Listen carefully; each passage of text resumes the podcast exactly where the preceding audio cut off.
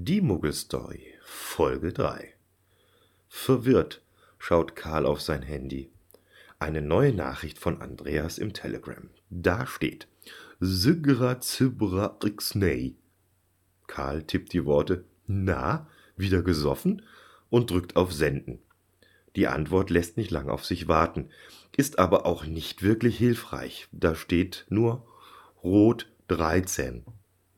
Ich kenne nur die wilde 13 oder die rote Zora, schreibt Karl zurück und legt das Handy zur Seite, denn auf Ratespielchen hat er jetzt gerade keine Lust. Gestern, nach dem Abendessen, hat sich Karl nämlich noch einen Account auf dieser geocaching.com Homepage geklickt und heute will er erstmal schauen, was man da alles so machen kann. Besonders interessiert ihn der Punkt Find a Geocache schwupp den Heimatort eingegeben und siehe da 614 Treffer mit teilweise sehr lustigen Namen. Gänsewein 1 und Gänsewein 2 steht da. Oder eine Floßfahrt, die ist lustig.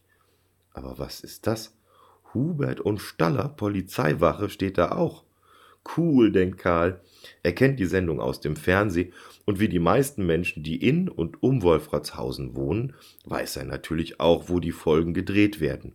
Gespannt klickt Karl auf den Eintrag in der Liste und will wissen, wie das jetzt mit diesem Geocaching zusammenpasst. Karl liest. Der Cache ist ein schneller Hin und Mit. Obwohl zum Bahnsteig auf der anderen Seite des Zauns ein recht großer Sichtschutz vorhanden ist, bitte auf Bahn- und Parkmuggels achten. Parkmuggels. Karl kann sich ein Grinsen nicht verkneifen. Für Muggels scheint es sogar unterschiedliche Kategorien zu geben.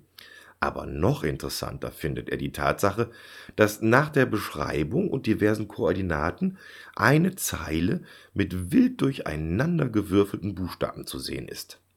Ganz ähnlich wie dieses Kauderwelsch, das Andreas ihm vorhin geschickt hat.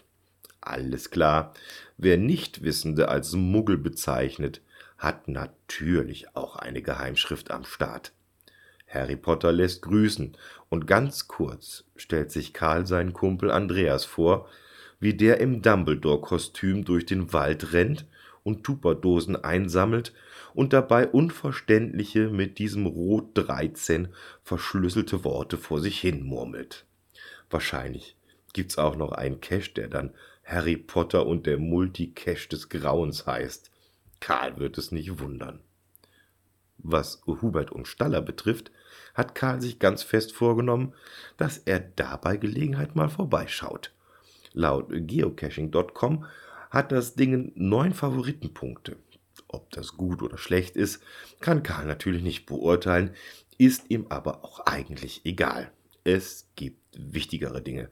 Karl nimmt das Handy und tippt die Buchstaben O, V, R, E und ein Fragezeichen in den Chat mit Andreas. Rot 13. Das hat er verstanden.